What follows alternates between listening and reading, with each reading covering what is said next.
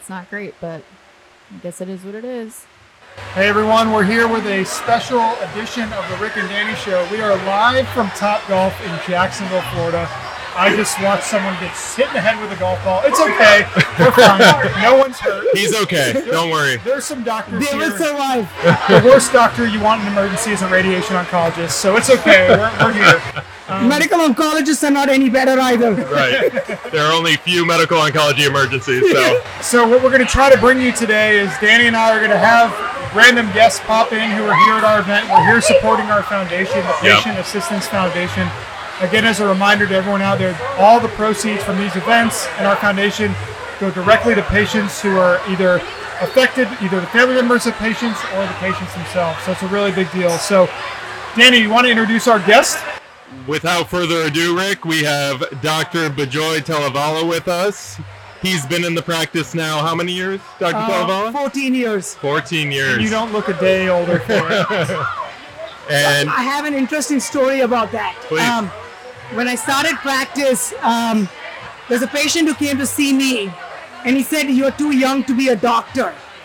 I actually said, "Yeah, I did not finish medical school, and I did a Doogie Howser," and he actually walked out of the room, thinking that. I hadn't done medical school. I actually had to bring him back, get the office manager, and show him my medical degree. And after that, um, we became best of friends. He still comes and sees me once a year. Oh. I will never forget that story. and, and that's when and that's when you worked on your sarcasm. You know, because was a perfect joke, but just needed the tuning. You know, the one thing he told me was, Doc, we need to grow some facial hair. So after that, I stopped shaving. Fair enough. Fair enough. And it's easier too. Saves water, saves money. Exactly. I agree with you. I rarely check. So, Dr. Telivala, you know, we wanted to talk to you a little bit about social media and how physicians can um, use social media to further their practice, learn from other physicians, and um, network around the U.S. So, how do you use social media in your practice? So I'm a big Twitter fan. Um, I spend a lot of time on Twitter, and I think um, it's very helpful to me as well as to my patients. Um, a lot of time, new informations come out on social media much before they're presented at meetings and other venues, so you get to learn more. The other thing which is very important is you get to learn the pros of the studies and the cons. So you don't hear it from just one part of it. You hear the good, the bad, and the ugly, and then you try and digest what you think fits for your patient. The other way I think it helps a lot is curbside second opinions with national experts. So I run a lot of polls, and over the years I've gotten to know people who are experts in their field and will give me an honest opinion. It saves the patient traveling hundreds of miles to get an opinion, and I think that's very helpful for the patient too. So that's how I use social media. Um, it has Yeah. downsides too. I have people come in and say, my social media is entertaining. I'm not sure exactly what they mean. Um, I'll take it with a grain of salt. Um, but overall, I think it's much more helpful for my patients than any downside with it. You know, I think one of the things I find most interesting about it is if you go to the conferences where they present these studies, they usually have the presenter, of course, one of the authors typically, and then they have a discussant that where they discuss the studies. There's really very little pushback ever or questions about things, and not that you're looking for picking apart studies or looking at negative aspects, but it's very healthy to have a discussion about Yeah. why, why, did, why was this chosen as the control arm? Why did you decide to use this with your methodology? And I think social media provides that opportunity, like you said, Dr. Telivala, to have folks who understand the study, who are part of the recruitment of the study, but then also people who are looking at it from a step back, an objective lens to say, Yeah. you know, it's just it's good commentary when it's done well. And I use, and at least what I've seen in medical Twitter is occasionally, but very rarely does it get negative or angry. You know, it's usually Right. very, almost always professional discussions. Right. and a lot of it is trying to utilize the data in community practice and, and figuring out you know a, a new treatment that's come out and, and there's some data published in a big journal how to utilize that data and can we can we interpret it as a positive study or do we have to wait on more data before we utilize it in practice and you're right with the conferences you're going to select for people that you know want to walk up to the podium and ask a question and and uh, there's usually a panel of experts that answer questions after a big trial is presented but you're not going to have as as big of a voice or a, a big enough group of people with opinions on on the data and social media allows for that right Um, I completely agree with you, Dr. Cassidy and Dr. Kubrinsky. Um, and the one thing, Dr. Cassidy, you brought up is social media is not to be negative about a person, a institute, or a practice. It's supposed to be an honest discussion. When you say that you do not believe it, it's not that you're saying that the person who practices it is a bad doctor. It's just your viewpoint. And over time, there are things which we've all thought were correct turned out to be wrong. And there were things which we thought didn't make sense, made sense. Our goal is to do what is best for our patients, not what is best for us. And if the information changes, we have to be realistic, pragmatic, and honest.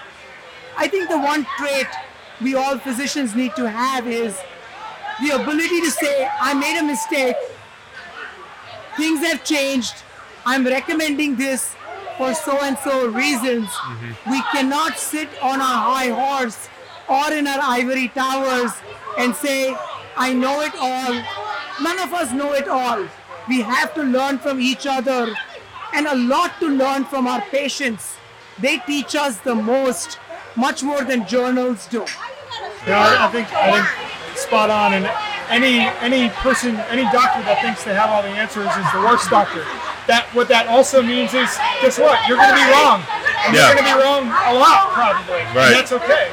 Because things change, new data comes out. Totally okay to tell a patient.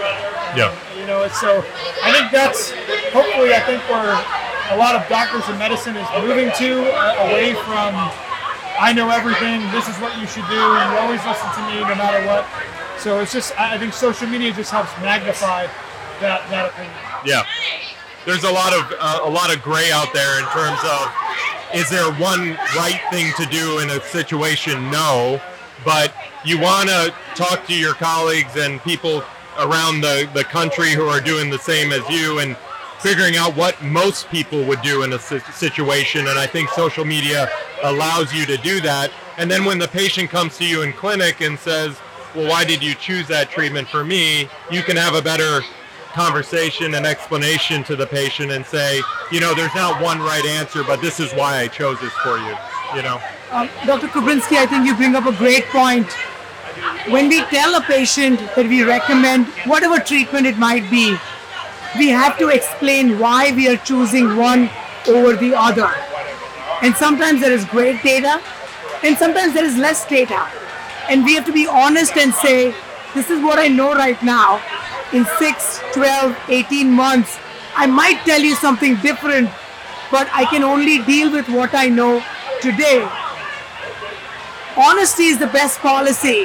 Um, and I think that's very crucial to how we take care of our patients.